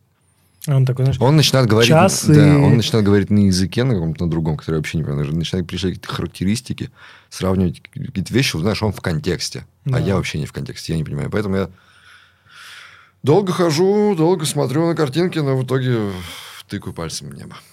какой язык программирования лучше подходит для джуна, да, типа? Мгм. Ну, э, вот с, с решениями в жизни тоже. У каждого свой стиль. Кто-то очень долго и пытается взвешенно ориентироваться, но часто серьезные решения, на самом деле, под ними нет серьезной аналитики. Ты просто, ты же сам сказал, да? Ты Мгм. просто подстраиваешь под свое решение. Кто-то просто, эх, перекрестясь и кидается в какое-то решение, которое кажется важным и нужным. И тут нет э, правильной стратегии. Да, если ты находишься в другой стране, ты выгорел, у тебя есть вот этот э, ермо на тяжелое, да, что, например, если я сейчас увольняюсь, Мгм. через три месяца я должен покинуть Чехию и уехать нафиг, потому что, ну, если я не оформлюсь в другую компанию. Это, ну, это в какой-то степени тяготит, да, потому что ты, ну, так, это все равно, что, не знаю, ты женишься, э, даже если ты очень любишь свою жену, Мгм. тебе говорят, извини, но ты, вы не можете расстаться. Ну, вот не можете, потому что, не знаю, дети у вас. Это же тоже как бы, да, вы очень друг друга любите, но вы должны быть вместе. Вот это должны, оно очень серьезно. И любое решение из этой точки, оно, даже если оно самое рациональное, э, если оно тебе как бы не нравится, то оно и не будет правильным. А может быть, потом в дальнейшем ты скажешь, блин, а правильно я сделал? А может быть и нет. И мне кажется, что вообще ничего э, не зависит, правильно ты сделаешь, неправильно. Мгм. Я- Знаешь, знаешь, какую я черту себя очень сильно люблю? Ну, Прямо редко говорю про себя хорошо, ну. и что-то мне в себе там мало что нравится, но вот это прямо, вот это мне досталось невероятно крутое качество. У меня нет плохой ностальгии. Когда я ностальгирую по утраченному, например, по месту, где я жил и больше не живу, я могу переж- проживать это у себя в голове с теплом. То есть у меня нет э, грусти от того, что этого больше нет. Мгм. Я жил там два года в Минске, это были чудесные два года, я вспоминаю это с теплотой всегда. У меня нет, что я такой, о боже, как же жаль, что я оттуда уехал, какой кошмар. И поэтому я э, не боюсь таких решений, что вот там меня покидает что-то. Ну, куда-то меня по инерции позакидывает, я проживу кучу интересных моментов, жизни. И у меня в голове останется много приятных впечатлений, в которых мне будет приятно копаться. Это клево. Третье письмо. Э, родился и вырос я в Москве. Пару лет назад я женился. Мы, как и многие, снимали квартиру и мечтали о собственном жилье. Родом я из семьи с достаточно низким достатком. В общем, на помощь родителей мы не рассчитывали. Начали накопить на первоначальный взнос по ипотеке. К концу 2021 года присматривали уже конкретные варианты. Двушка в ЖК, который нам приглянулся за декабрь и январь, вырос на пару миллионов рублей. Но съездили, посмотрели. На тот момент нам понравилось, начали подготовку к сделке. Это было начало февраля. Время летело вперед, все шло хорошо. Нам повезло и удалось получить предложение по ипотеке накануне очередного повышения процентной ставки. Середина февраля. Дата финального подписания документов назначена на 28 число. 24 февраля. Я говорю, все письма с этой датой. Ну, большинство. Банк, в который мы собираемся брать ипотеку, попадает в санкционный список. Но сделка завершилась. В водовороте роста цен и колебаний ключевой ставки ЦБ мы успели. Благодарим Бога. Потом собрание с CEO, с директором. Речь идет о планах компании в перспективах на ближайшие 6 месяцев. Три направления релокейта на выбор. Если будет возможность, мы, конечно, сохраним команду разработки в России, но обещать вам ничего не можем. Все все понимают. Сдача дома, который мы только что купили, до конца мая этого года. Мы уже потихоньку начинали думать о ремонте. Мне нет 30. Жена заметила седой волос на моей голове. 24 февраля мы вошли в туман неопределенности. Все эмоциональные силы тратились на ожидание очередных плохих новостей и дум-скроллинг. Работа, естественно, не шла. За прошедшие дни с начала войны было много о чем подумать и пообщаться с разными людьми. Для меня это, несомненно, кризис, в который приходится себе отвечать на вопросы, на которые раньше можно было избегать ответа. Мое детство пришлось на 90-е. Мультики из США и Японии, фильмы и сериалы про бравых полицейских, которые охраняют закон. Все это время было пронизано ощущениями надвигающейся свободы, мира и равенства – как грибы вырастали разные магазины, которые заполнялись удивительными устройствами. Как-то папа притащил с работы 386 Спустя года он сменился на Pentium 2, а еще чуть позже мы с братом где-то услышали о том, что Россия не против вступить в ВТО, что сулило бы комплектующие к ПК по более дешевым ценам. Я видел, как прогрессировали технологии в сотовых телефонах. Помню, как смотрел презентацию первого iPhone. Она произвела на меня неизгладимое впечатление – об интернете не стоит даже и говорить. Я рос и наблюдал, как технологии вокруг меня росли вместе со мной. И вполне было понятно, что источник сил магических артефактов лежал за пределами границ России. В какой-то момент что-то пошло не так, но я этого не заметил. Оглядывая сейчас назад, видно много тревожных звоночков и красных флагов. Может прозвучит по-детски, но у меня забрали мечту юности – образованное общество, где слышат и уважают голос и личность каждого, где люди трудятся на общее благо. Я мечтал о том, что границы между странами будут стираться. Я говорил с моими родными о том, что происходит. Оказалось, у меня хватает знакомых родных, кто поддерживает войну. От этого у меня защемило сердце. Особенно больно, когда это твои мама и папа. На 9 мая так получилось, что я посетил провинциальный городок на пару тысяч в 400 километрах от Москвы. Своими глазами я видел колонны с буквами Z и то, во что превратился парад Победы. Снова защемило сердце. Родители меня воспитали так, что надо быть послушным, соблюдать правила и вести себя хорошо. И так получается, что где-то я ожидаю того же от окружающих меня людей. А реальность оказалась такова, что люди живут не по закону, а по понятиям. Речь не просто про суды и отсутствие справедливости, но даже о таких простых вещах, как пристегиваться за рулем или носить маску, решает тот, у кого лучше связи? У меня связей нет. Вот я и надеялся на закон. Мне грустно от того, что люди вокруг не заботятся об общем пространстве. Почти на любой полянке пикника вы найдете мусор. Встретить чистоту в общественных местах все равно, что единорога. Ни мое, ни жалко. Коллективные инициативы у людей тоже редко встречаются. Попробуй собрать всех жителей подъезда на собрание. Вместо того, чтобы самоорганизоваться, люди ждут, что их жизнь должен устроить кто-то еще – например, мэр города или президент. Даже если захочется что-то поменять, людей растолкать очень сложно. Но я понимаю, от чего это так. От этого, правда, не менее грустно. Одна надежда у меня осталась, что общество все же достаточно быстро может переменить настроение. И я не прикладываю вину за то, как все есть в целом на власти. Виноваты все мы. Ведь правителями становятся все те же люди, поднявшиеся из нашего общества, с теми ценностями, которые есть. И чтобы все наладилось, мышление каждого из нас должно поменяться. У вас в конце хороший вопрос есть. Зачем жить? Так вот, жить надо, чтобы стать и быть человеком с большой буквы, других уважать и себя, слабым помогать, быть внимательнее, внимательным и чутким к другим, не думать только о себе. Я жду одобрения по рабочей визе.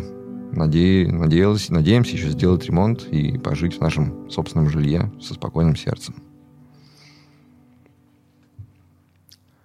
Наш автор э, полон противоречий, на самом деле. Несмотря а, на... Да, смотри, что я об этом думаю. Это примерно то же, о чем мы говорили про нанизывание рассуждений рациональных и поисков причин у какой-то своей, своего глубинного позыва. Ну, то есть он сейчас переезжает. И вот это, знаешь, э, не знаю, как это назвать ну, как, как, как бы сказали, знаешь, люди такие, ну, что ты тут, захаял все, ну, уезжай. Вот, типа, вот захаять, чтобы было не жалко уезжать.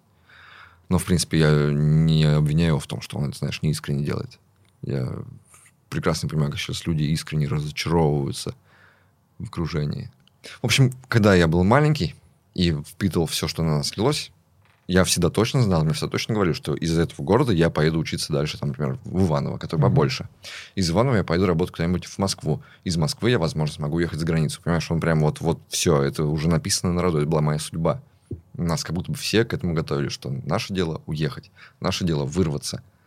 Не поменять окружение, не сделать его лучше, критиковать его не для того, чтобы его исправить, а критиковать его как способ заставить себя из него уехать. Мне и кажется, вот это здесь. Мне кажется, наша... Я не люблю слово «вина», потому что вина только коллективная. Когда говоришь «наша вина», если все mm. виноваты, то никто не виноват. Но есть одна черта, которая, скорее всего, э, произошла из-за, не знаю, развала Союза, из-за развала всего прочего, да? Mm-hmm. Потому что вот эти, ну, по крайней мере, какую-то часть наверняка вот этой пессимизма наши родители в нас влили. Mm-hmm. Когда были большие мысли о том, что мы все одна семья, о том, что все общее, о том, что в подъезде нельзя плевать, потому что там, э, ну, как, мы все вместе там живем. Mm-hmm. Когда все развалилось в 90-е, каждый себе начал строить маленький мирочек такой.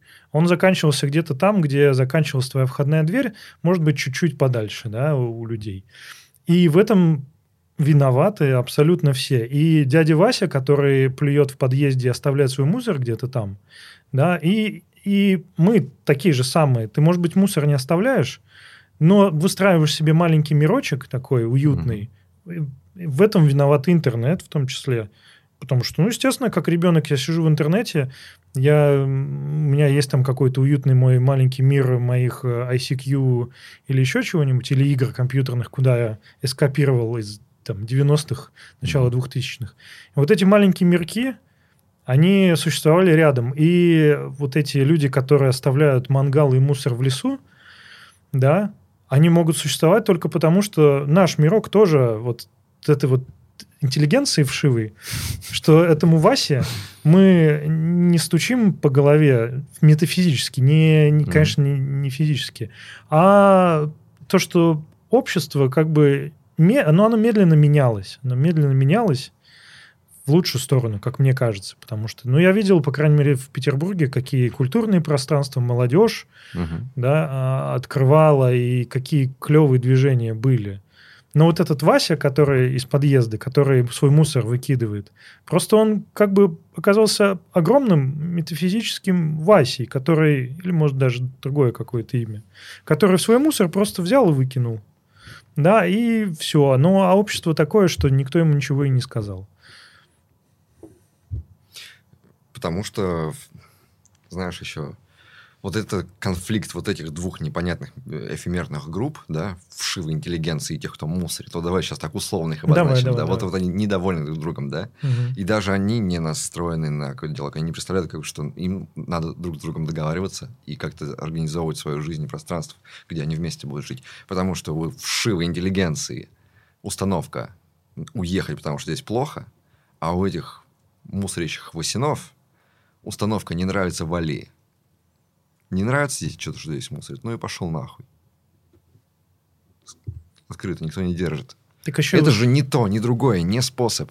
И то, и другое ошибка.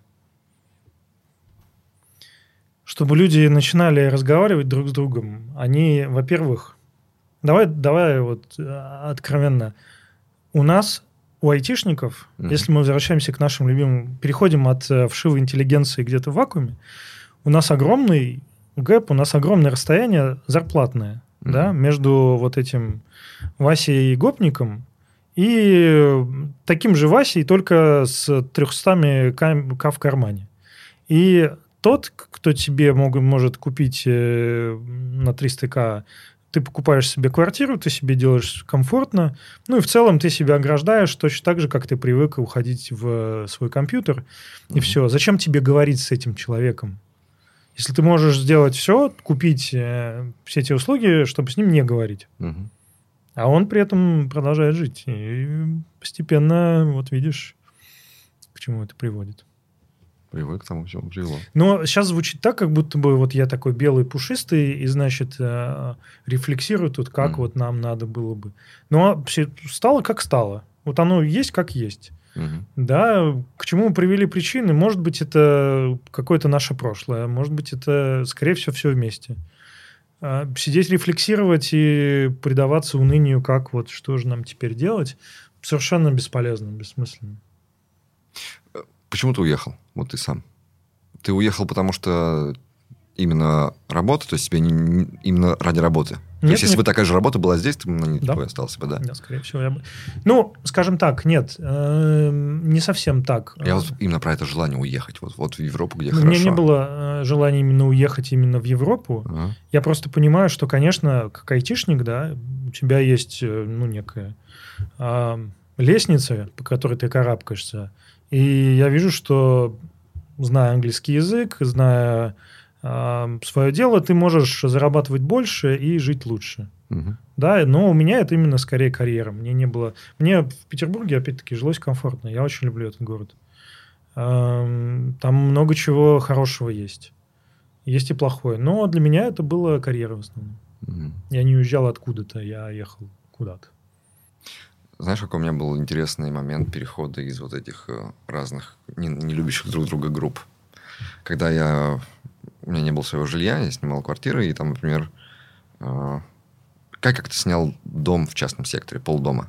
И жил среди таких, знаешь, хороших коттеджей. Петухов. Коттеджей. И э, там была плохая дорога. Вот дома классные, обнесены заборами, а выйди за забор, все, там ну, разруха полная. Дороги нет, ничего нет, одни ухабы, мусор, все такое. И я ходил и чего вот эти богачи? Сраные, не могут вокруг э, своих домов инфраструктуру, инфраструктуру сделать. Взяли бы занялись бы, вот навели порядок. Нет, они все только у себя за забором все хорошо, а за забором трава не расти. Купил с, э, свое жилье, свой дом, обнес его забором. К нему идет ужасная дорога. И я занимаюсь тем, что у меня, у меня за забором. И теперь, когда я еду домой на такси, все таксисты мне снижают оценки, потому что у меня ужасная дорога дома видят. А особо шумные мне еще это высказывают. Чего вы не можете дорогу сделать, богачи? Богач? А я такой, да я не богач, братан, ты что, я такой же, как ты. Я же сам на это возмущался недавно. Да, только ты едешь на такси, а он рулит этим такси. Угу.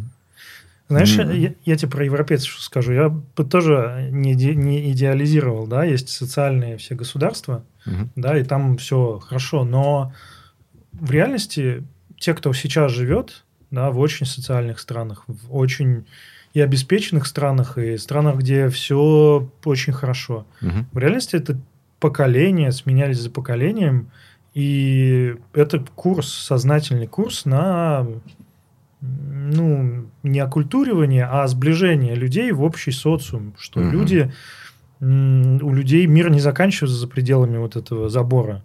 У людей мир, вся их страна, может быть, даже и вся планета. А, и нынешние, не знаю, там, а, активисты европейские, они же тоже, их родители жили хуже, чем они. В той mm-hmm. же книге, которую я читал, «Сага о бугре», там рассказывалось про сезонных рабочих. Швед, э, автор швед, э, про сезонных рабочих, то есть дедушка и бабушка героя, они работали и жили в специальном жилье для сезонных рабочих, которые урожай угу. собирали. Очень крайне плохое жилье, крайне плохо они жили. То есть он рассказывал, что его бабушка подрабатывала в богатом доме служанкой. И ей это очень не нравилось, потому что, ну, это было ну, служанка. Угу. А, отец его работал каким-то на полях рабочим, и у них денег вообще было очень мало. Потом, когда, когда начались 30-е, 40-е, после войны, новая социальная политика, его родители, ну, вернее, его дедушка с бабушкой получили новый дом. То есть деньги начали распределяться среди жителей, среди граждан страны. И он говорит, и мы стали жить, ну, он не помнит, он, его родители, стали жить гораздо лучше, потому что это все распределялось. И вот это все, это социальные программы, это все делалось. Я к чему это говорю? К тому, что это все можно сделать. Просто это, этим нужно заниматься, и это, это воля не политических активистов одного, двух, там, mm. трех. Я это... понимаю, но смотри, как заманчиво. Как заманчиво. Сейчас э, ты, тебе не нравится здесь, ты такой весь вот недоволен тем, как все здесь. Мир открыт, и ты видишь, что... А там уже эти поколения пройдены, там уже работа проделана. Да, ты приезжаешь на а Тебе здесь надо ждать, что пока пройдет еще там 3-4 поколения, когда это все устаканится, когда люди найдут, как друг, друг с другом говорить и вместе что-то организовывать. А там уже все готово. Можно туда просто прийти и строиться туда в это. Помнишь, мы говорили про некую такую э, пирамиду э, ценностей, mm-hmm. да, что ценнее всего. И есть люди, я, я бесконечно их уважаю, сам я не такой, честно скажем, а у которых э, общее, моральное, социальное, оно стоит выше даже, чем, может быть, их собственной жизни. Uh-huh. Да, это люди, которые выходят там э, на улицы, на баррикады. Это очень крутые люди. Ну, я не такой, я не так рос, э, не знаю, не так вырос. Тут можно очень много сожалеть. Может быть, если обстоятельства изменятся, я буду совсем другим. И вот, как мы говорили, это может пере- пере- переключиться. Но действительно сейчас многим проще уехать, потому что там уже все есть. Да, может быть, есть сейчас тысячи и тысячи людей, которые такие, нет, я остаюсь, угу. и в плохом сценарии машина их просто съест. И все. И, и законченная жизнь... Ну, главное, конечно, не сожалеть о том, знаешь, когда вот... Ты думаешь, блин, а лучше бы думал о себе. Давай подведем итоги. Давай. Первая проблема. Как побороть чувство вины за то, что ты оставляешь здесь своих близких, а сам валишь? Бороть чувство вины не надо. Не надо бороть чувство вины. Ну, Его надо проживать. Любые чувства, которые в тебе возникают, они как э, цветы. Они mm. либо будут в промежуточном состоянии пытаться пробиться, пытаться mm. где-то жить в тебе, но им нужно дать время отцвести и дать время увять. Чувства пройдут, их нужно mm. прожить. Родственники да, их жалко, родителей очень жалко. Ты можешь помогать, даже уехав, можно помогать. Угу. Но жизнь твоя. Я бесконечно уважаю людей, которые всю свою жизнь бросают на то, чтобы помогать родителям. Есть разные случаи. Это решение, никакой совет тебе никто не даст. Мы можем много чего сказать, но жизнь ваша. Угу.